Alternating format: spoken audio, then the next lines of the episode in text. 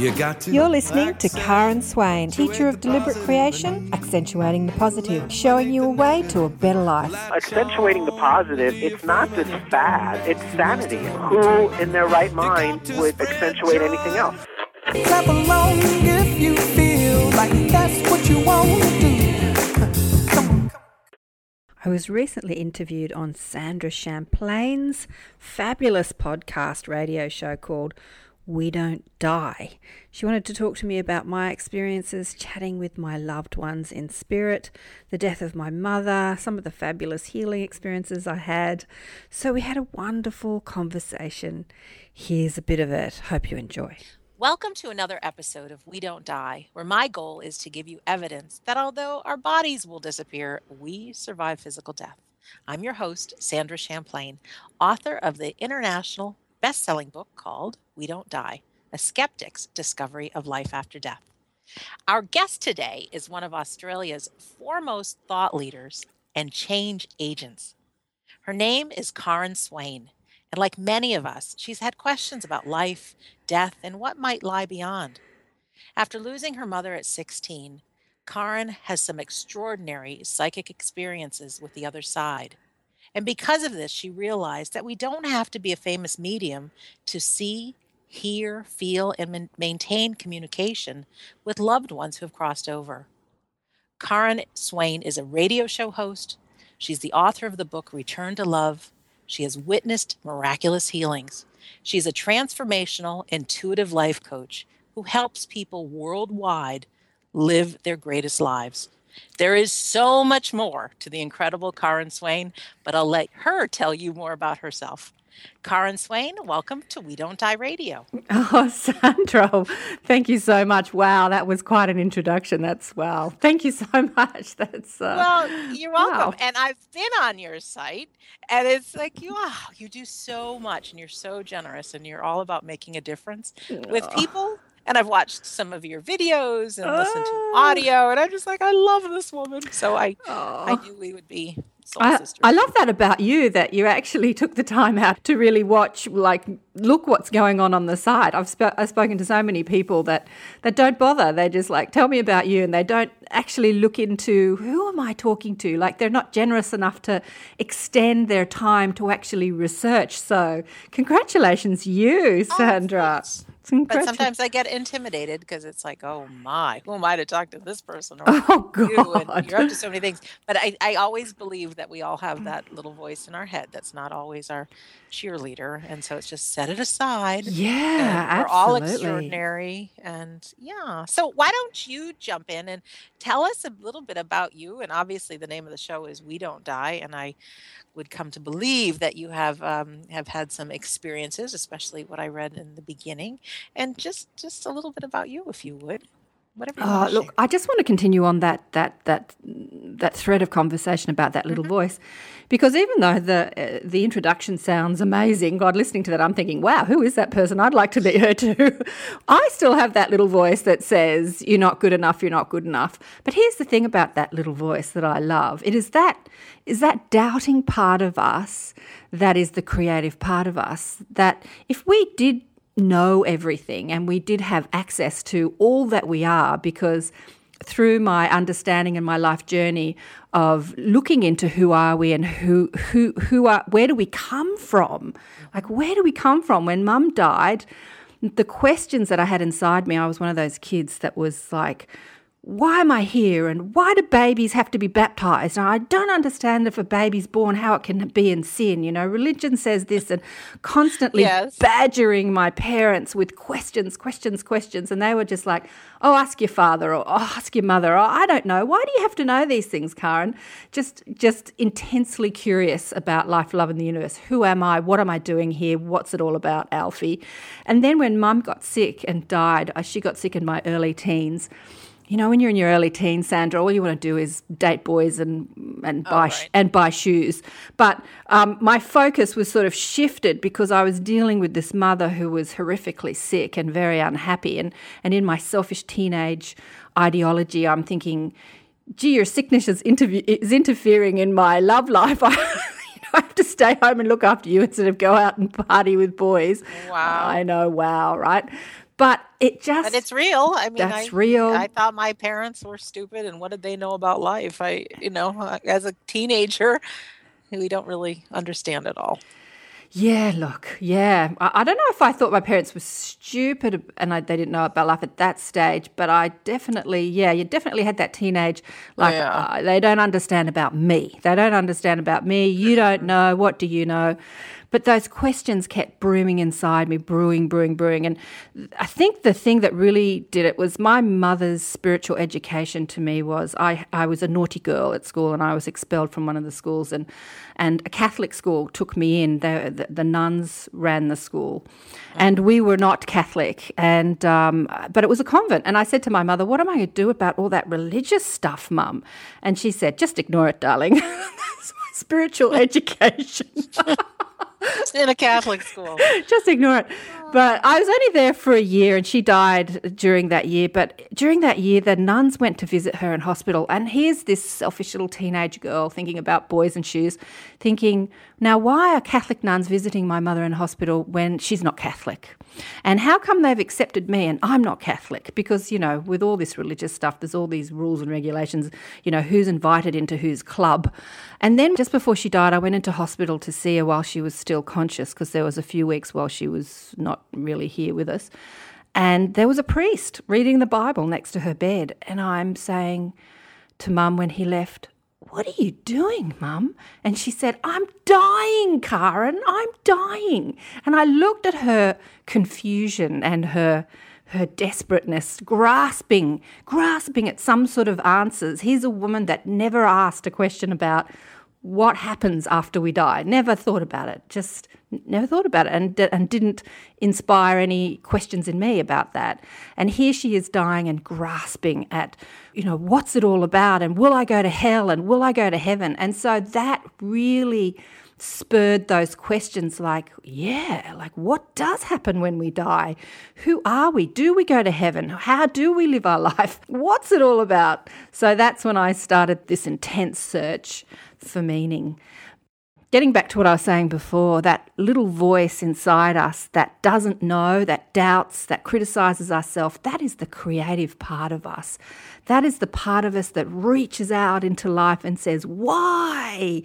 And as we do reach out into life with our questions and our asking and our prayers and whatever it is that we're asking for, it could be knowledge, it could be health, it could be money we summon we summon the energy that comes to answer the call and that is the creative part of us so i love that little voice inside me that doubts and criticizes me sometimes i do That's a nice way of putting it because I've I've not had that relationship. I just thought, well, we all have it. This is how you deal with it. But I've never. Yeah, one of the things that I've learned is that in this vibrational universe that we all live in, you can't scream no at something and have it go away. You can't push against anything and not have it exist in your life because our attention and our focus is the creative aspect. So when we put our attention on something, when we look at something, when we say, I want this, or when we say, I don't want this, we bring it into our life. And so if we don't want that little critical voice that we have inside us that puts us down, that compares us to others as not being good enough, that, you know, that you know it, we all have it, right? You know, I know it well. Yes. as you push against that aspect of yourself, it just grows. it gets bigger. So it's kind of like a little kid that lives inside you, a naughty little kid, you know, that naughty little teenager that was selfish and like that I used to be. It's like you love it. You give it, feed it cookies. Calm down, darling. All will be well. You know, stop pushing Wow. stop pushing against it and saying i should be different or this shouldn't be or i should be you know more enlightened by now i've read 6 million books and i've spoken to 50 million people i should know better by now you're never going to know better because that little part of you is the creative part of you that keeps asking questions and i know that you're like me sandra you are intensely curious about people and and that's that's a beautiful thing it's a really beautiful thing Thank you for that. yeah. So mum dies. Yep. I'm in the world, I'm 16, I'm, I'm all alone, but I'm loving that because I'm thinking, this is great. Because as a kid, I just was like a bull at a gate. Get me out of here. I want to wear high heels and lipstick and live life. You know, I, I didn't want to be told what to do. I didn't want parents saying I couldn't do things. So here I am, I'm out in the world. I have the life to lead that I wanted to lead. So I wasn't particularly sad about mum's passing because watching someone ill like that, really ill, is not fun. And when they leave that experience, it's, such a relief. It's like, whoa, you know, it's such a relief. And I got the call at about four o'clock at night. The hospital called to say that she'd gone.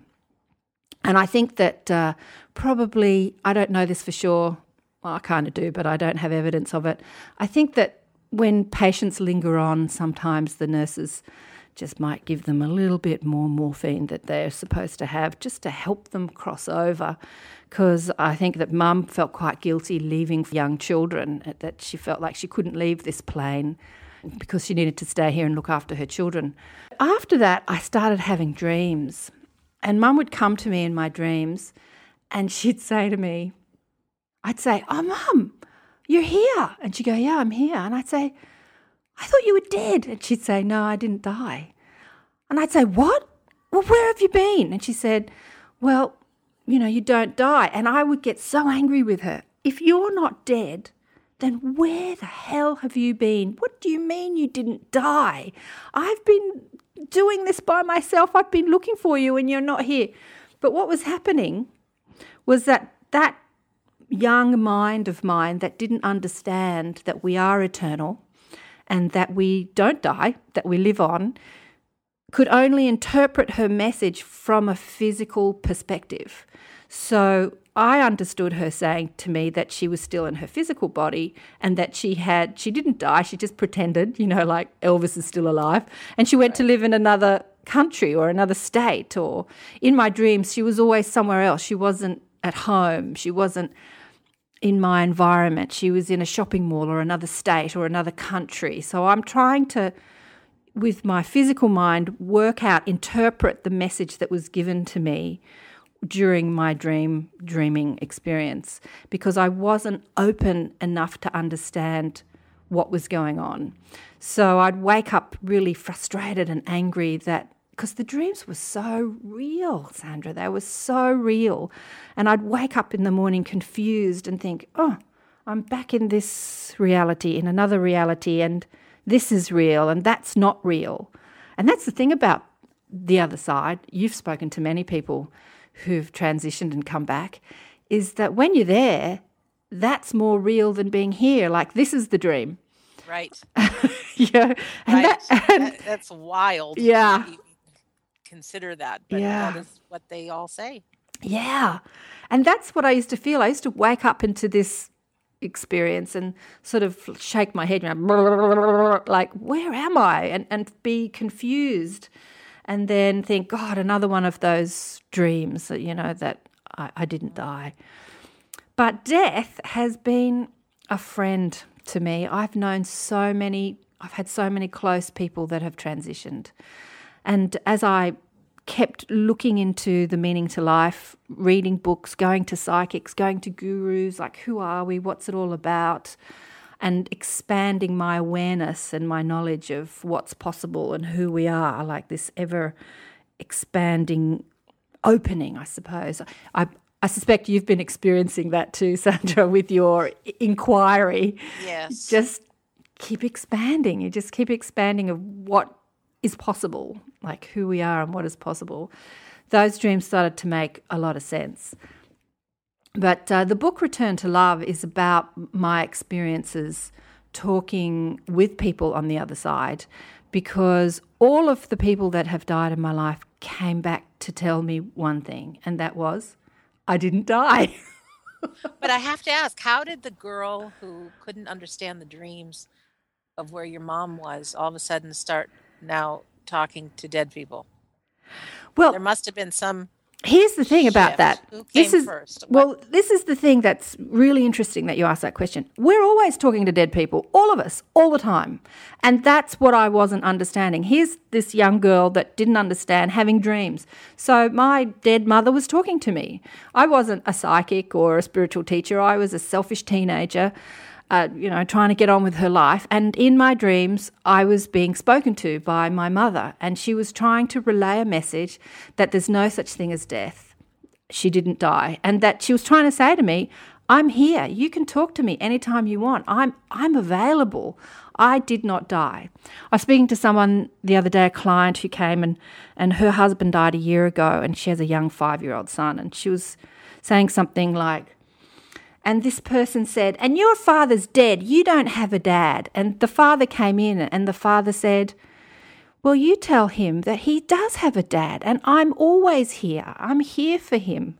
I'm here, but it's just a different relationship you have with me now. Before you had a relationship with me in my physical body, but now you're having a relationship with me as a non physical body. And that's the message of the book, Return to Love, is you don't have to be psychic to talk with people on the other side. They are communicating with us all the time. We have a constant relationship with our broader perspective or our non physical perspective.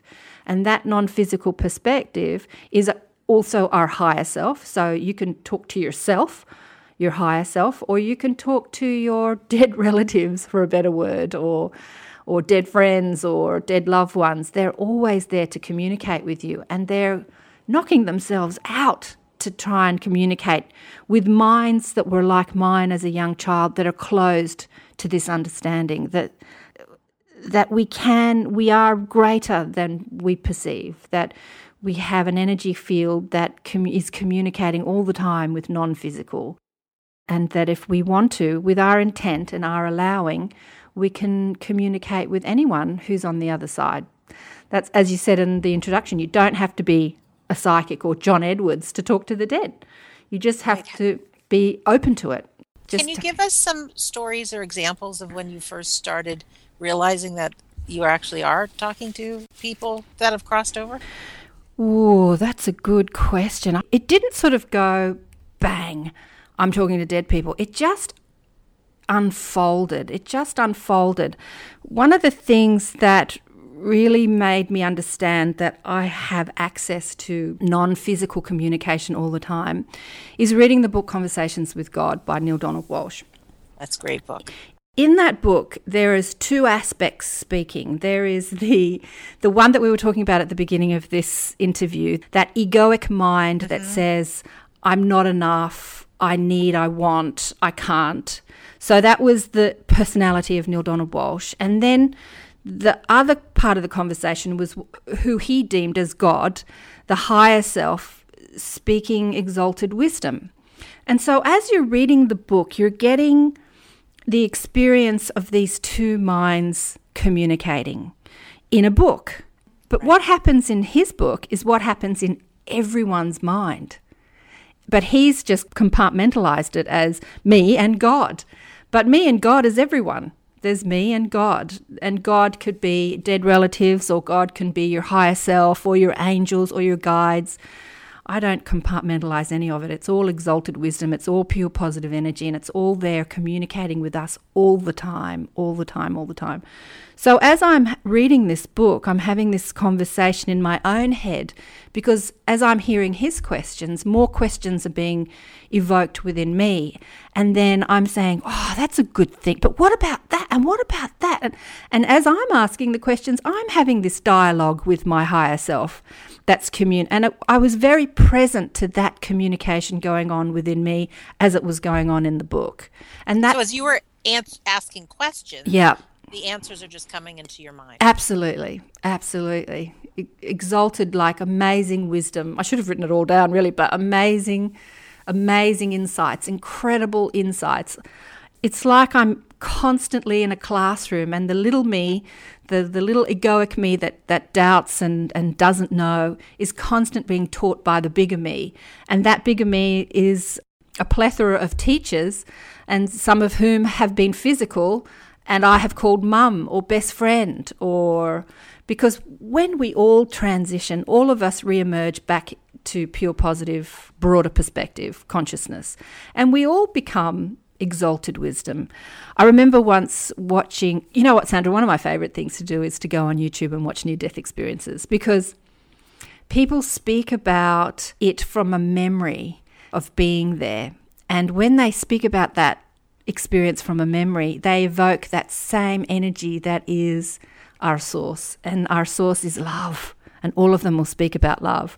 And so when they evoke it, as they speak about it, you can tune into that same energy. And so if you're feeling down or or feeling in doubt, sometimes I think a great thing to do is to listen to a podcast like you. when people talk about love and that we are expanded beings and all is well, or to watch, you know, near death experiences and hear them speak about it. And one woman said, In that state, I knew everything about everything. And that's who we are. In that state, when we're not physically focused anymore, we're non physically focused, we have broader perspective and we know everything about everything. So we can communicate with that part of us, or we can communicate with our loved ones who have re-emerged back into that. And now we have a personality to grasp onto to communicate with what we deem as God. One of the most incredible experiences I had was my best friend in the world. I was God, well, I am godmother to her son. I was present at the birth of him we were best mates. Anyway, she had always been a very happy girl. Something happened. She she experienced depression for about a year, and she spoke about killing herself a lot. Well, one day she did it. So on this day, I'm a single mum at the time. My daughter's about eight or nine.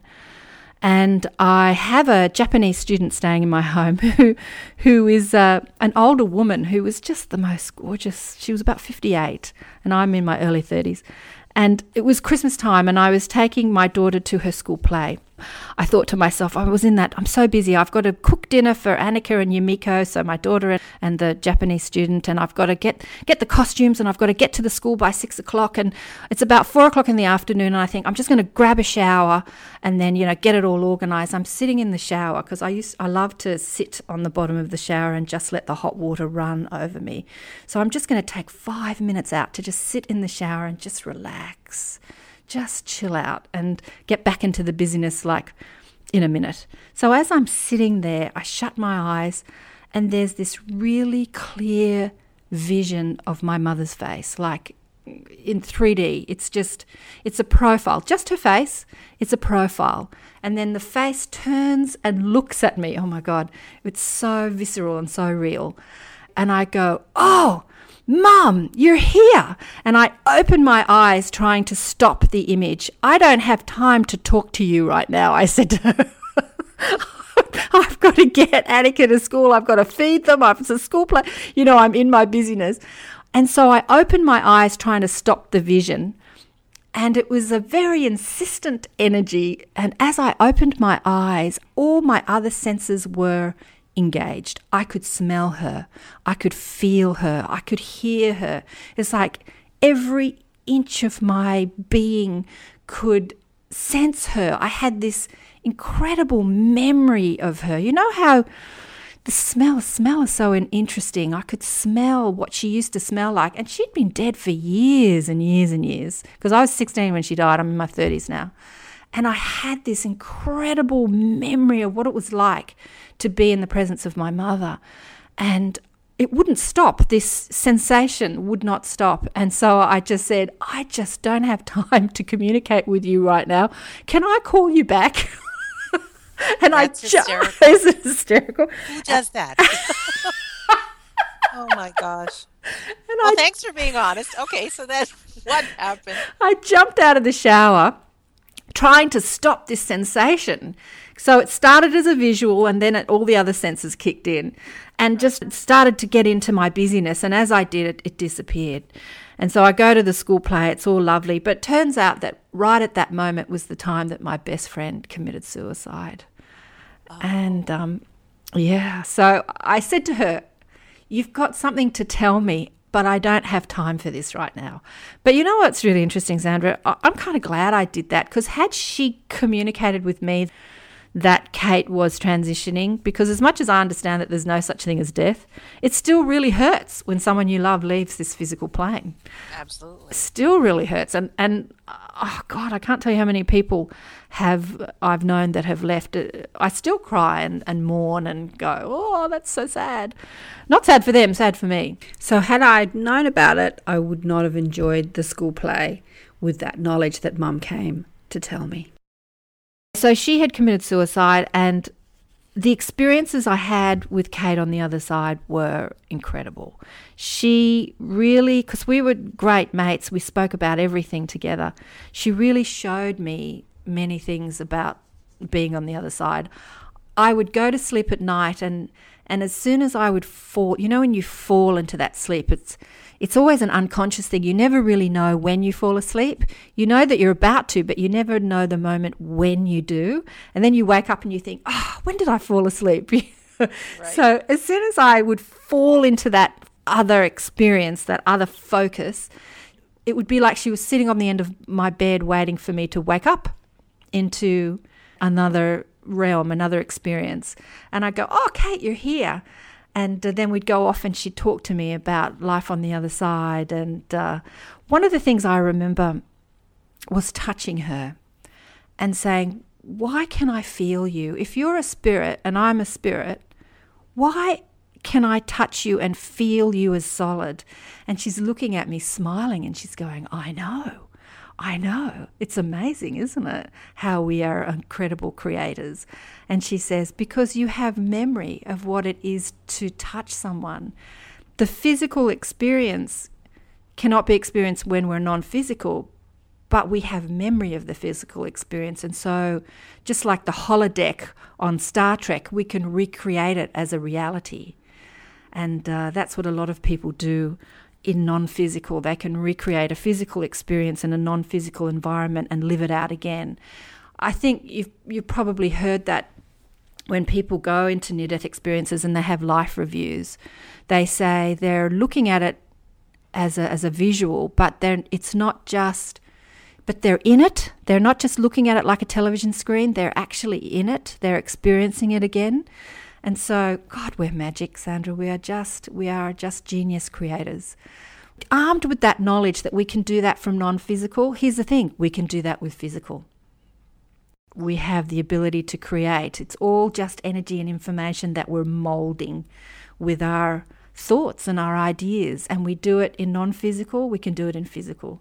So the people that died showed me who I am and what's possible.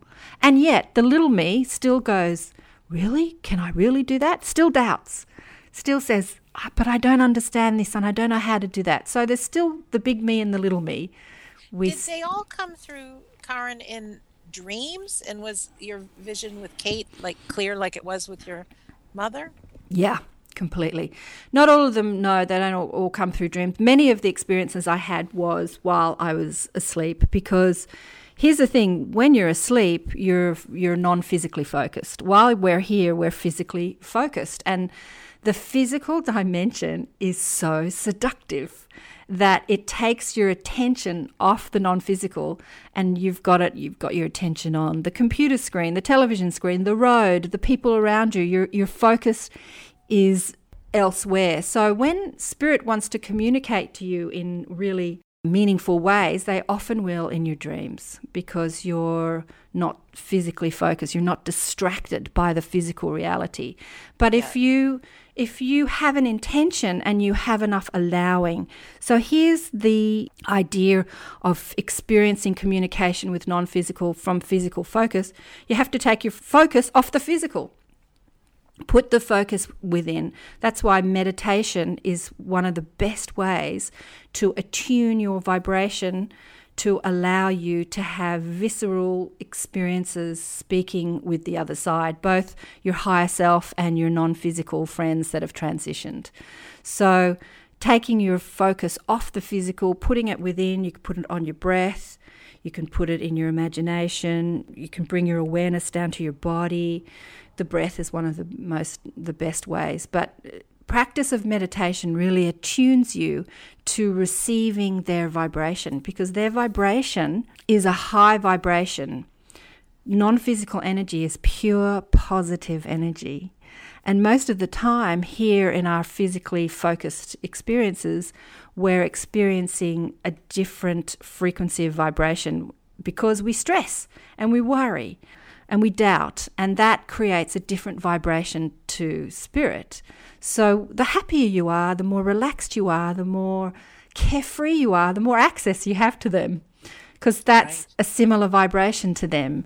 Yep. I speak often about, uh, and many people have told me some of the visitations they've had in the shower when your mind is quiet and, yes. and the whole thing is when we can quiet the mind That's even it. driving in a car sometimes we're on autopilot and yes. and it feels like it and you know i've had the instance where i felt my grandmother sitting right next to me yes. you know, and i could feel her skin and yes. things like that. I want to ask you something about your friend Kate yeah. because I know we have many listeners who have had someone very close to them commit suicide. Did she shed any light on life after that? I mean, there's a lot of beliefs in different realms sometimes that people are punished for suicide. I myself feel compassion that if someone's life was that tormented, they must have had it really bad in, in order to do that. But our friends and loved ones who commit suicide, are they okay? Oh gosh, yes, absolutely. Every single person that leaves this physically focused dimension reemerges back to pure positive energy. What can happen though, Sandra, is, and you hear a lot about people who have hellish experiences when they commit suicide, is that our personality is made up of, you might have heard people like Bruce Lipton or other scientists mm-hmm. talk about the subconscious mind. Right. So it's like the hard drive of your computer. It's full of programs about who we are, what's possible, and what we believe. And those programs could be religious, and they're the programs from our schooling, and then the programs from our culture and our politics. We're completely programmed. We're like this bunch of programs, and Bruce Lipton will say that's what's running our life. It's not our dreams and desires, like and our conscious mind. Oh, I want to be rich, or I want to be thinner, or I want to be healthier. What runs right. us are those programs, right? and that kind of creates the personality that creates the like a like an actor reads a script of a person so that script sandra or karen is like all made up of all these different ideas ideologies and programs and beliefs and structures. And that creates you in your play called your life right now. Because when we reemerge we see our life as we were an actor in a play. Like if we are eternal beings and we have choice about who we are we've been mothers, we've been fathers, we've been children, we've been all these different actors. And when we re-emerge back into non-physical, non-physically focused dimension, we become the sum total of the experience of all that we have lived in many lives. And so we're so much greater than the personality that we are right now. What happens with some people is as they are because Spirit has said to me that we don't travel anywhere and that all life exists, non physical life and physical life exists in the same space. We're in, like, our loved ones are right here with us. There's no such thing as time and space from the other side. So, from that understanding, they're right here with us. And if we want to contact them, they're there right now, right here where I we are. I love that, and I always explain that you can't, you don't have to see it to believe it because we can't see the internet around us or exactly. wireless television signals or radio signals or GPS signals, and yeah. So I'm glad you said that because that's oh, it feels so good just to know. So when we shift our focus, so this is what we do every night. We die every night. We shift our focus from physical to non-physical. When we reemerge, we shift our focus from our physical. So our physical are those programs that we call Sandra Champlain or Karen Swain and we start to shed the ideas of who we were and we come out into a new dawn of who we are. But as we're shedding those ideas, we get to experience some of those beliefs. They play out as little plays. I remember reading once about a near death experience of a guy who was a pastor, and he was like a hell and brimstone type pastor, and he was always telling people that they were going to go to hell. right. And when he had this near death experience, he experienced the devil, and the devil said to him, You're in hell for doing this, like for the simplest thing that he did that he deemed as unworthy as his pastor personality that he was always telling people not to do. Of course, you, mm-hmm. you read about these pastors, the, the, the most judgmental are the ones that have created the sins that they're judging people for. Right. So he had created the sins that he was judging people for, and he experienced this sort of devil image. And it was his guides having the biggest laugh. They were just rolling around laughing at creating this experience of him being in hell. because they were sort of showing him what he had done to others as he was transitioning back into non physical. I tell you what, they have a laugh with us sometimes, they really do, because they see this whole arena of physical life as this delicious play. And they don't take any of it seriously even death. I mean death is the thing that we get most upset about. And they'll come back to tell you you know what? I didn't die. Please stop crying. There's no such thing as death. You just got to get over this death thing. We don't die. Don't you love that message? I do. How see? It just sounds so easy though for you to talk with them, but how about the rest of us? How can It's we get easy. That- practice? What best that is one of the best mantras that you can say it is What? easy it is easy to talk with my loved ones on the other side it is easy because here's the idea that stops us from doing it it's hard only psychic people can do it you have to be different to who I am to be able to do it.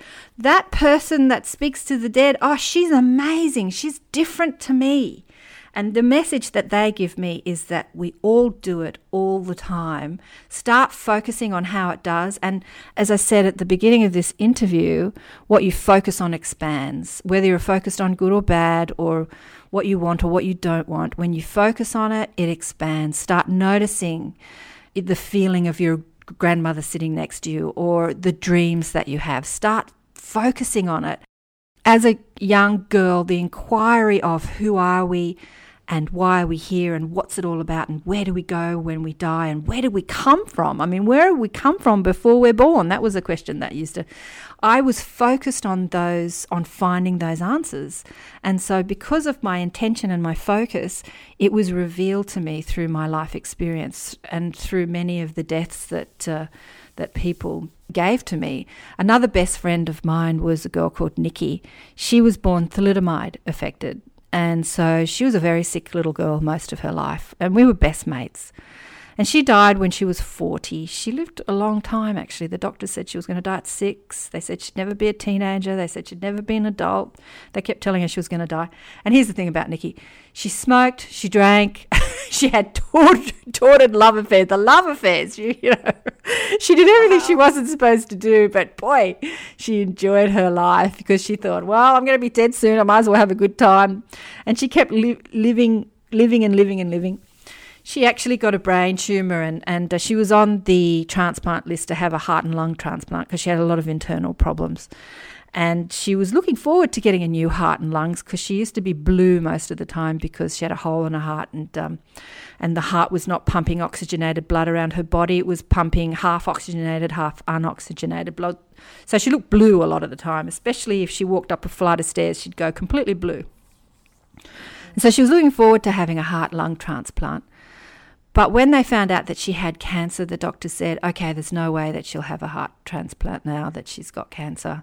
And um, once she knew that, then she just said, okay, I'm out of here. I'm going, I'm leaving. But she'd had about three or four near death experiences. And I'd always said to her, well, what brought you back, Nikki? And she said, well, the first time it was mum. As I was leaving my body, I could hear my mum going, don't die, don't die. And so she said, very dutifully, I said, okay, mum, I'll come back. And so she came back. She said, the next time was no big reason, really, just, just, just more experiences, just more. I just wanted more. And I loved that. It was no profound, I've come back to heal the world. Right. I've come back to tell people about God or about life after death. It was just more. And that would be our mantra to life. It's like, why are we all here? More, more experiences, just more. Another experience, just just more on this delicious physical plane, which is like a playground from non-physical, from broader perspective. They look at this life like a playground and they love all of it. What they say to me a lot is is love all of it. You know, the pain and the death and and the sickness and the trauma. From our perspective, all of it is wanted and all of it is an experience that expands your awareness of who we are and who you are. Wow. And now that sounds good, but I watched my dad suffer something terrible when he died. And you know, I, it, it's interesting because there is the higher me that I can either be a victim of something, Yeah. or I can say maybe that was for dad's growth. May, and I know for myself, without witnessing his death the way he did and learning about grief, I would never have my book. So I know that Yeah. there's juicy things that come out of everything. But Yeah. in the midst of some pretty brutal suffering, it's kind of hard to make sense of it.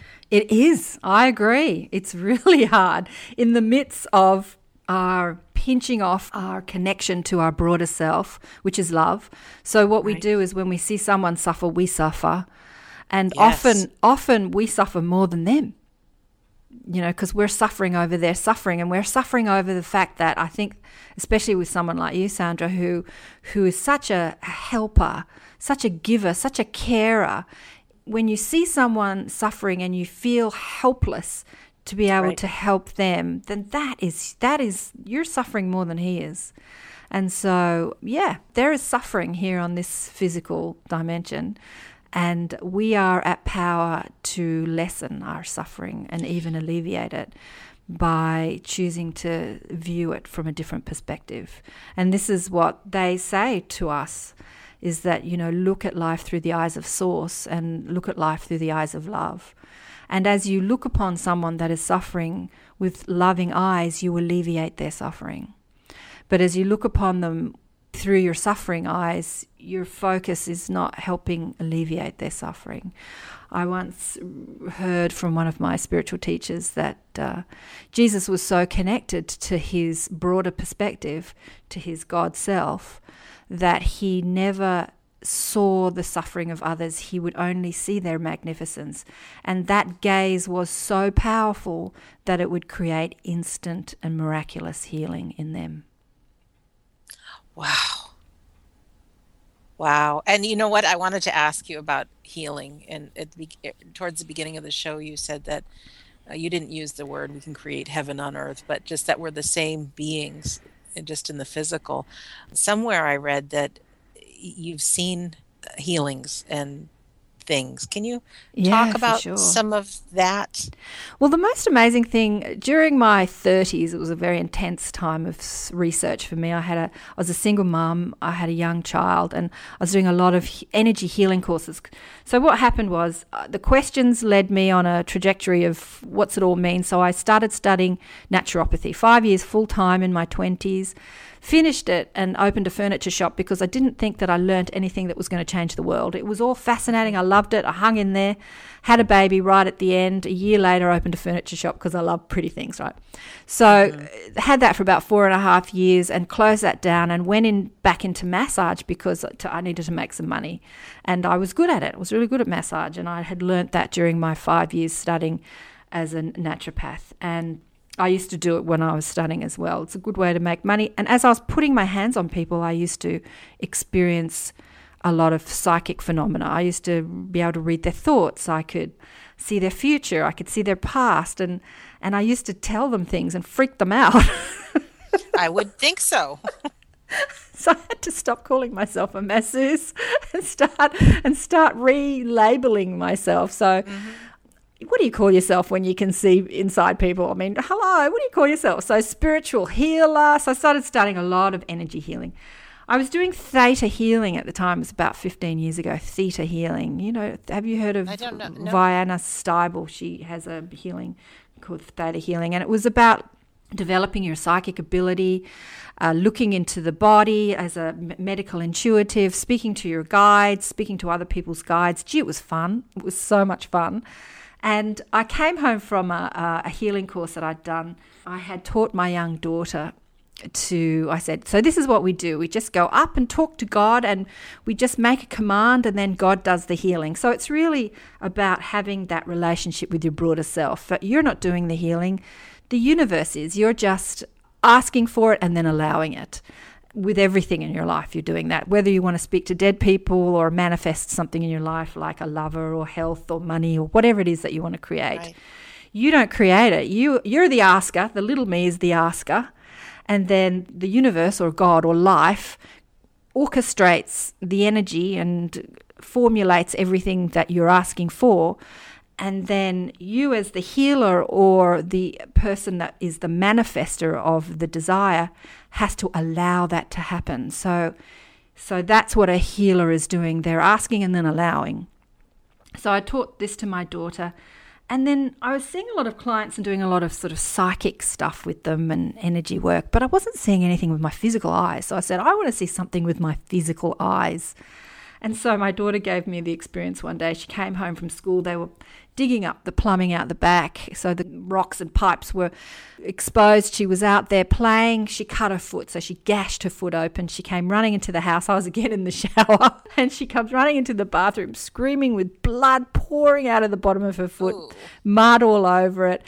And I look at it and freak out. And I go, oh my God. So I threw her foot in the shower to try and wash some of the mud off.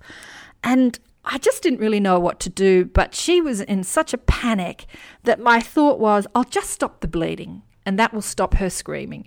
So I threw her on the toilet and put her foot in my hand and just went up and commanded a healing. But what I noticed, Sandra, is that I couldn't feel the blood oozing out of her foot under my hand. I expected to feel the heat of the blood as it was gushing out of the foot. Mm-hmm. And I couldn't feel that on my hand. So I took my hand off to see what was happening, and the wound had completely sealed in an instant. Just sealed. Just Oh, and the, t- the two of us sat there. The two of us sat there on the. she was on the toilet. I was sitting on the floor, just looking at her foot in just astonishment, like just amazement. We just went, "Wow." wow. And what had happened, it had healed so quickly, it was dark underneath the skin. I didn't know if that was dirt or, or blood under the skin because the skin, the top layer, had just, it had just sealed instantly, instantaneously. I asked for it. I said, I want to see something with my eyes. So they gave it to me. and I've seen many things like that. Many, many, many things. can you tell like us that. another one more story about that?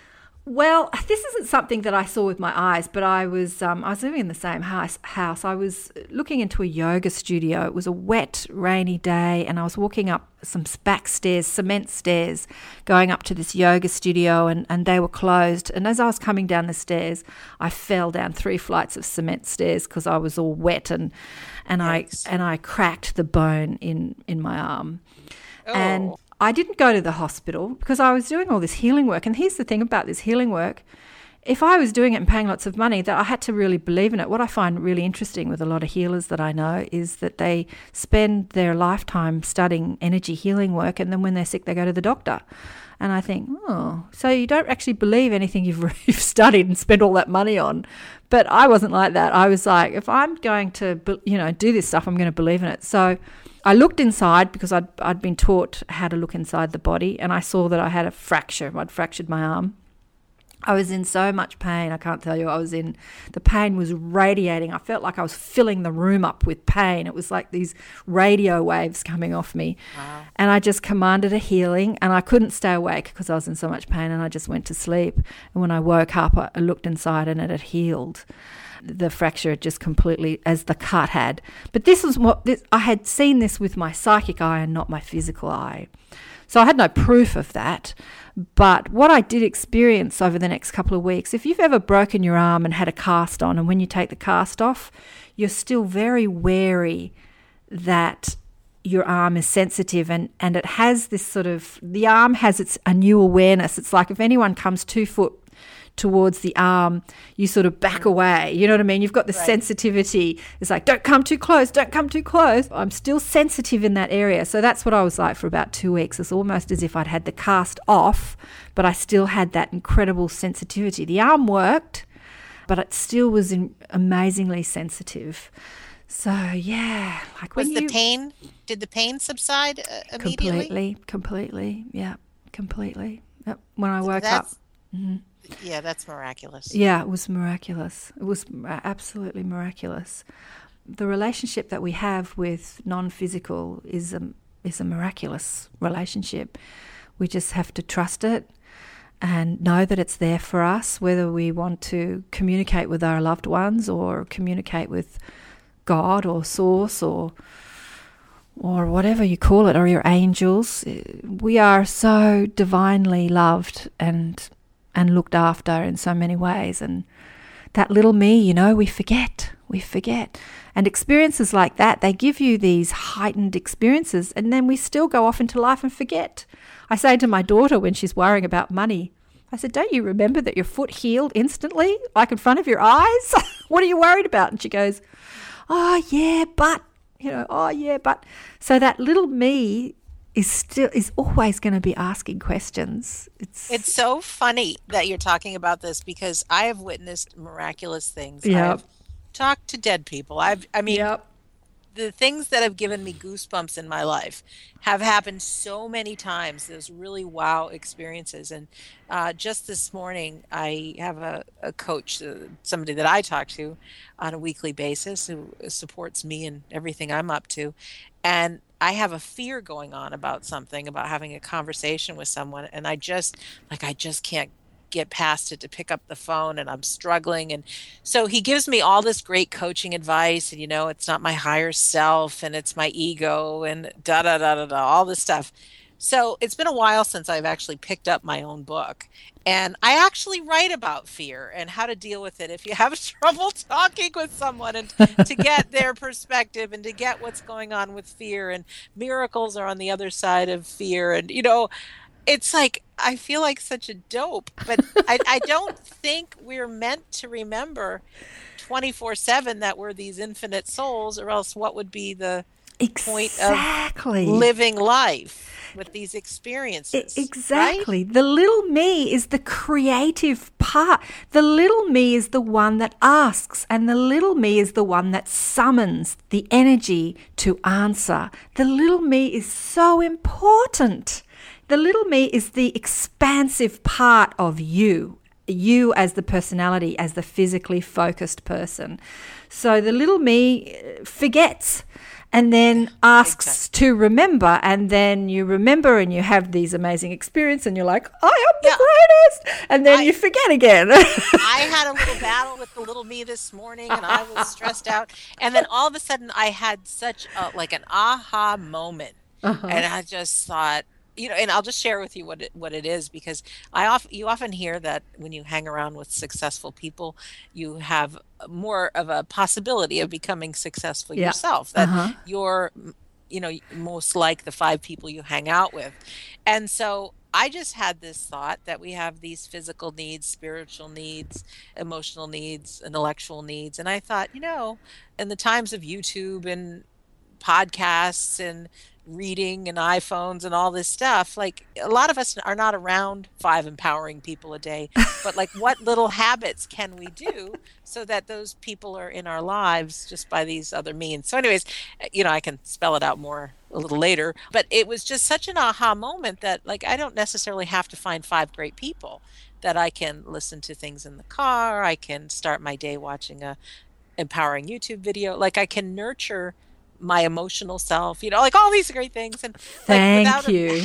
having that you know really awful thank you bitter i hate myself you know which you know is where it all stemmed I- from this morning and i can't stand some of the things that are happening to me right now like i would have never had that thought but i've never thought of like blessing the little me the little voice Bless it. and and without it you know like i would not have had the other thought so thank you for that. Yeah yeah look well thank you because you know there are many great guru life coaches out there that are telling you things like in order to be successful you have to hang out with successful people. And then and then those little me's all over the planet go i don't hang out with successful people. What i want to say to you is you have a plethora. You have an army of non-physical, brilliant beings hanging out with you all the time. Talk to them. You know.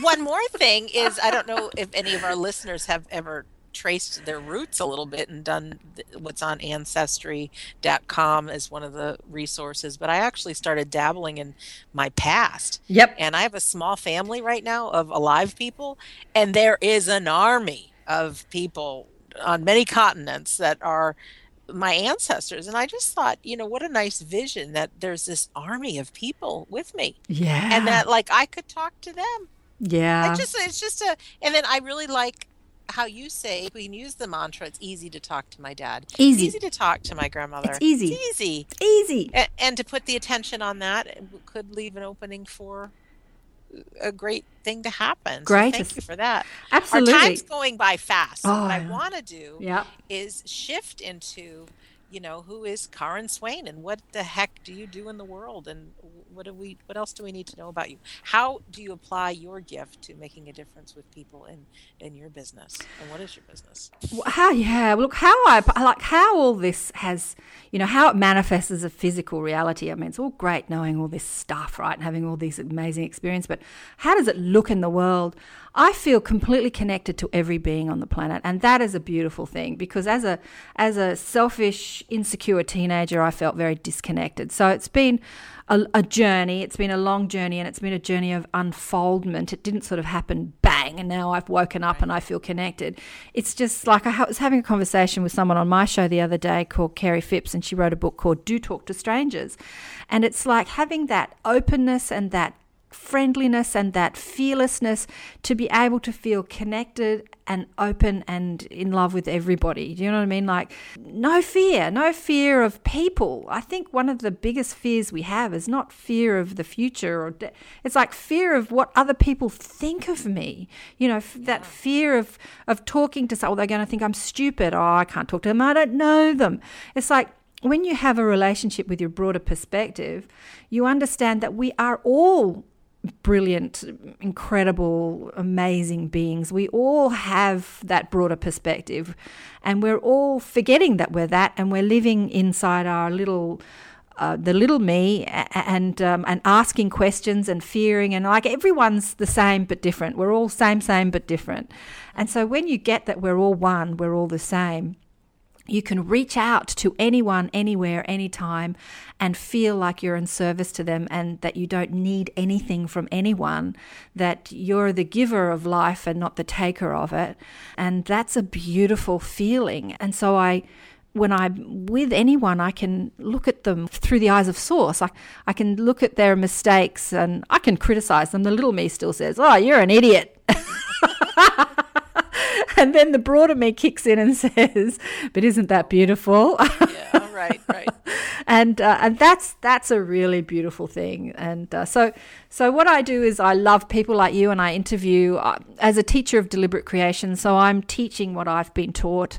I've been taught through many books and many gurus and, and teachers here on the physical plane, but my biggest teachers have been the ones that ha- that are non-physically focused. My guides, um, dead relatives. I call my guides blissful beings, and that was an unfolding too. So as a young girl, I was looking into spirit guides. Like, who's my spirit guide? I, I want to know the name of my spirit guide. And I remember doing a course and having a tape. It was tapes in those days of meet your spirit guide. And I went back to the course and I said, I didn't meet anyone. I don't have any spirit guides. And they said, Oh, just do the tape again. And it was a visualization where you walk along a path and you sit at a pond and then you invite someone to come in and they walk towards you. And so I'm not getting any visuals. And I'm saying to them, because I'm speaking to a nebulous nothing, like, why don't I have a visual of someone, like a, a person, a, a red Indian or a, you know, or a dog or something? And they laugh. They laugh at me a lot, Sandra. They laugh and they said, "Oh, Karen, you are the creator of your own reality. What would you create if you had a spirit guide? What would they look like?" So I'm a young girl at the time. I said, "Oh, I'd, I'd have a spunky man then, please." And so, bang, there's this handsome man who comes and sits next to me, has a laugh, and says, "Well, you've created me. Here I am." And I started to understand that we are the creators of everything, even what we think of as spirit guides we're you know we're creating an image or a name or an ego.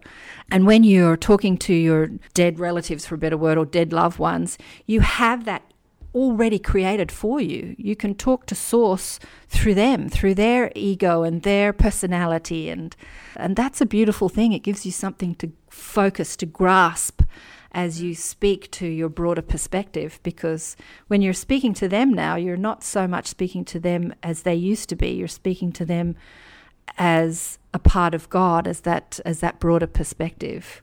I'm teaching. I teach that. I teach deliberate creation. They show me all the time that we're creating all of it with our focus and our imagination and our allowing, allowing the energy to flow and we allow that through our vibration. So every thought holds a vibration, and the more positive or the better feeling the thought, the larger the amount of energy we allow to flow, which is what attracts into our life what we want. So I teach that.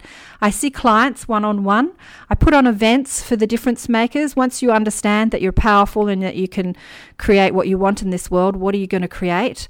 I want to create a world that we all want to live in. It's all very well wanting money and love and health. But what else can we create? And so I put on events for the difference makers, people that are on the planet that really know that they're here to make a difference. I interview and showcase people that are making a difference in consciousness, in the environment, in relationships, in all different ways. And, and then invite people who want to make a difference. So there are so many beautiful, delicious young people out there that know they're on the planet to make a difference but they don't exactly know what that looks like. And so I invite them to come and hear people that are doing it, and, and, that helps them formulate ideas about how they too can make a difference maybe they want to join these people in their environmental issues or or maybe they want to take their idea and run with it. And and uh, we put on a big peace day festival last year with a friend of mine called Deborah Shepherd from Embrace Life Live Life celebrating peace in the world and showcasing International Peace Day which is a focus of peace each year that the world does. 21st of September is International Peace Day. And unconscious creating nights so I invite people to come and ask blissful beings, my guides, questions on anything. That's so neat. Yeah. Do people, do people, have to be near you to work with you, or do you work on with Skype and over? oh no, I do a lot of Skype. I do a lot of Skype. Yeah, yeah, for sure. Yeah, yep. And I know that we're speaking to a lot of difference makers right now. Yeah. That Mm. I do know that. Um, yeah. Just one quick last question because it's got to do with deliberate intentions. Yep. Some of the thoughts in our head are so deep rooted, so autopilot. Now, you know, of course, I'm speaking about myself, and it's really hard to change thoughts. How do we go about? I mean, I know there's more to it probably than a 30 second answer, but I have a visual of some of the thoughts in my head being like weeds in a garden, mm-hmm. and they are just there's so many of them. And how do I cut through and, and replace them so that I can have a good, healthy. The first thing that they're saying to me, Sandra, is appreciate the beauty of the garden. okay. See the weeds flowering and love the flower. That's the first thing that blissful okay. beings are saying to me right All now. Right. The next thing that they want to say to you is you've you've already decided that it's hard to do it. Change that and you'll change everything. This is easy. this is easy. You see, you yeah, and I have decided it's hard. Yeah, you know, that's mm-hmm. what's funny. Like I, can, you've I can, you've you're deci- What you're saying to me is, I'm overwhelmed. There's so much, and it's so hard, and that's what you're creating.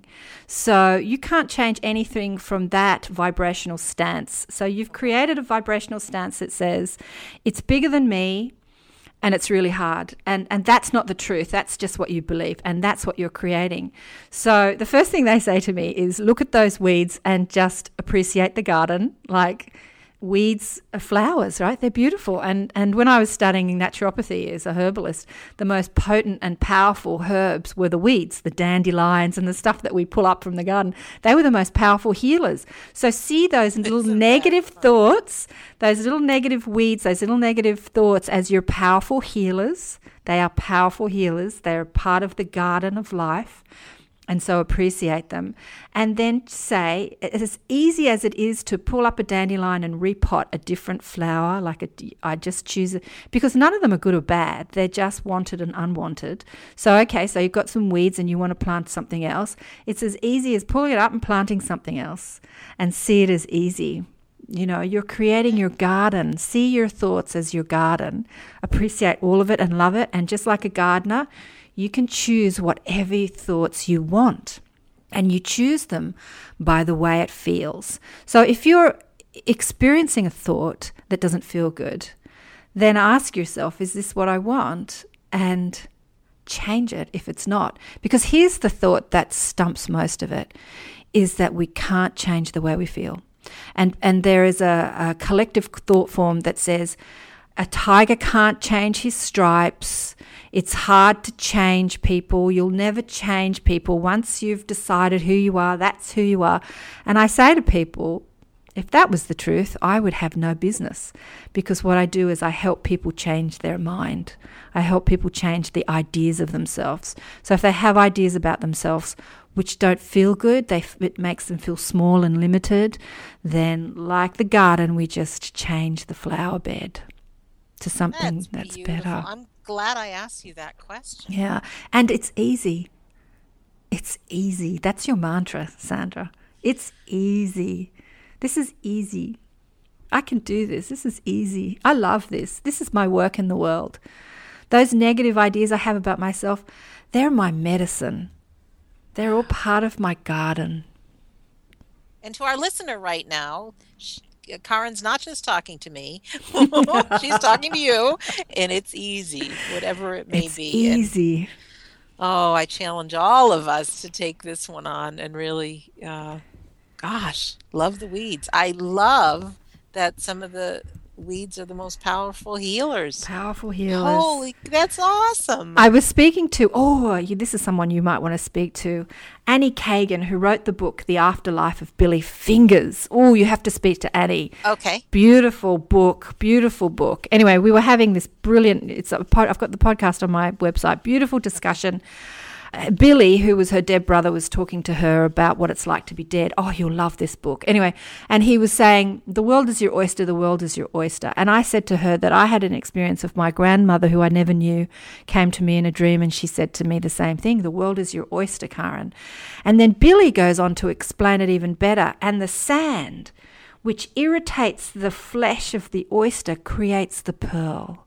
So it is those things that irritate us in our life, those bits of sand that get in under our oyster shell that irritate us, that creates the pearl of our life. And it was just like, that is beautiful. Yeah. And you know what? Whether it's me in the weeds or a vision of the pearl, sometimes mm-hmm us being able to visualize it in a story like that is we can really get it. Yeah. So thank you for sharing yeah. that. The analogies are beautiful. Blissful beings have the best analogies. They come out Aww. with some well, pearls. thank you so much. You're thank welcome. You thank you time. so thank much. You for the good that you're doing on the earth. Um, do you have any closing thoughts before I say goodbye to you and our listener? Oh, look, I just want to thank you for what you're doing. I think it's such an important message this we don't die. As soon as I saw your podcast with those words, I knew I had to speak to you because that's the message that all my loved ones on the other side have said. I am not dead. I mean, that's what the book Return to Love is all about. We do not die. We are eternal and we're here and we're with you and we love you and you can speak to us and never feel alone. You are never, ever alone. We are around you and we're loving you. Just open to that. Just feel it and it's easy. Oh, thank you so not so much. Thank you, thank you, thank you. really a pleasure to have you here today. Oh, and to our listener, we have been listening to Karen Swain, and her website is K A R E N S W A I N dot com. And if you go to we don't die radio.com, you can see the lovely picture of Karen. And I'll have uh, links to her website and her Facebook page. And even I'll find that uh, Annie Kagan interview and have a yeah. link to that because yeah. that sounds great. Beautiful. Because um, it might be a little while before I get to interview her. So I really thank you, Karen. Oh, and thanks so much Again, thank you to our listeners. This is Sandra Champlain. I've been your host on We Don't Die Radio. I do believe with all my heart that life is an education for the soul and that your life here on earth is important. So thanks for listening, and we'll see you soon. You're with Karen, accentuating the positive. I've been chatting with Sandra Champlain, who had me on her show, her podcast radio show called We Don't Die. She interviews people who've had experiences communicating with the other side, and I've had plenty of them. She also interviewed me about my book, Return to Love. To hear the full podcast, go to karenswain.com slash Sandra Champlain. Hope you enjoyed it. I know I did. Bye for now.